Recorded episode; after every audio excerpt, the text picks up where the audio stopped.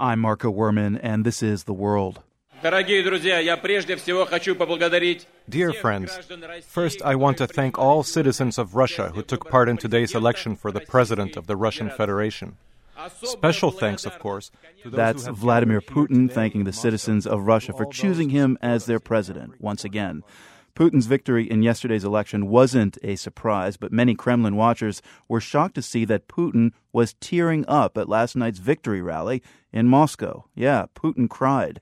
It's a big change for a leader who's cultivated an image of a tough guy action hero. The world's Arun Rath has more. World leaders walk a tightrope when it comes to displays of emotion.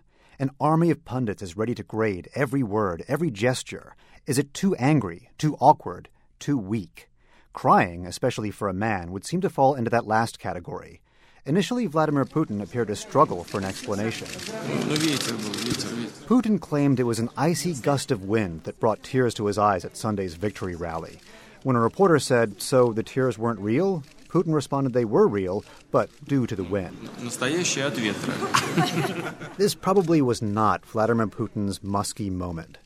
Edward Muskie is said to have lost the Democratic presidential nomination in 1972 for crying over character attacks on his wife, though Muskie, like Putin, blamed the weather for his tears.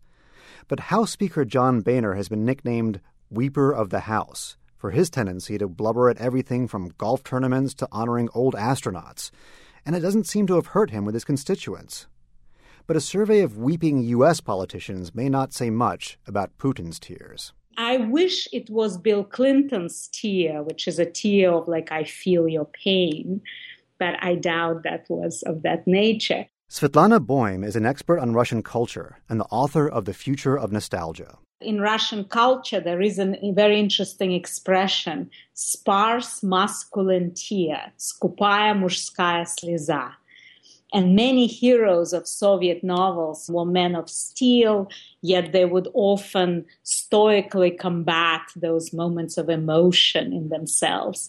And occasionally this sparse masculine tear would appear on their cheek. So it struck me that Putin's tear was of that nature.